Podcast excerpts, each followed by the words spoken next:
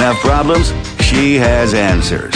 Getting down to the nitty gritty with people who know what they're talking about. This is Advice for Life with Lynn.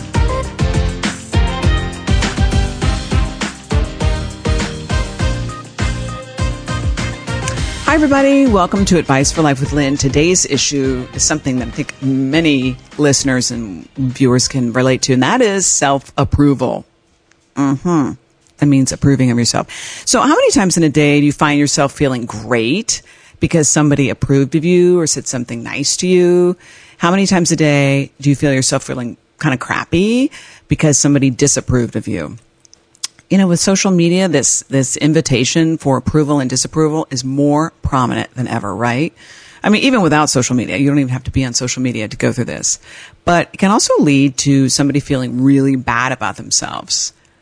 But it doesn't have to be that way if we don't attach ourselves to the outside world. Okay, here's an example. And I always give an example of myself because I think you guys can relate. Um, the other day I went to this um, wedding, and my husband wanted me to match his blue suit, and the only fancy blue dress I had was his sequin long dress. It was really pretty. Um, I had worn it a few times before, but I was kind of sick of it. But it fits really well. I feel good in it. Um, it's got nice low cleavage, and it's a pretty color. It's got sheer nude covering over the boob area, but you can definitely see them, obviously. And I, that's what I chose to wear to this wedding and wear to this wedding. And, and, um, you know, we all matched and it was really nice. And I, know, I felt good in it. In fact, when I was dancing, my husband's listening. This woman came up to me, young woman, and she whispered in my ear, you've got a great body. And of course, who doesn't like to hear that? So hearing that from a young person or anybody made me feel terrific, right? Natural. I was validated. My ego loved it. And it's okay as humans to love a compliment and it's normal to enjoy a compliment and it's all right to bask in approval, but it gets tricky when it's not a compliment. So here's the thing. We don't want to get attached to the compliment because more than likely with every compliment, there's going to be a judgment just from the world, just from existing and especially on social media. And we all know when we're on social media, we're putting ourselves out there for all kinds of judgment, the good, the bad, the ugly. And a few days after I posted uh, a few pictures from the wedding and in this dress, you know how social media is like we just talked about judgment, right? Some people are going to judge and not everybody's going to be in your favor. And real celebrities definitely realize this. Have you ever gone on some of their sites or some of their handles on Instagram or whatever? And, you know, especially like the Kardashians, man, people are brutal, but then some people are like, love them. So sure enough, I'm not a Kardashian. You know, I got a lot of nice compliments and a few not so nice, which is kind of unusual. So I'm really, you know, I'm really surprised that I even, um, that I'm not, I don't have thicker skin. And so the compliments were nice. Oh, you look beautiful, la, la, la. And then there was two not so nice ones. That dress doesn't look good on you and nice fake enhancements.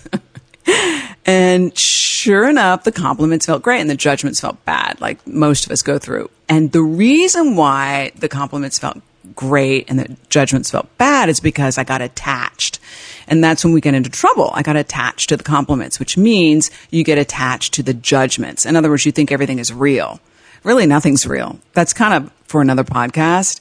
This book that I um, try to live by and teach by, this that book we talked about before called A Course in Miracles, says there is no reality, like there's nothing out there, which is still kind of over my head, but really means that you know whatever you think your reality is, is your reality. It doesn't mean it's everybody else's reality. So I realize the key to happiness and peace is not believing anyone else's story, but your own.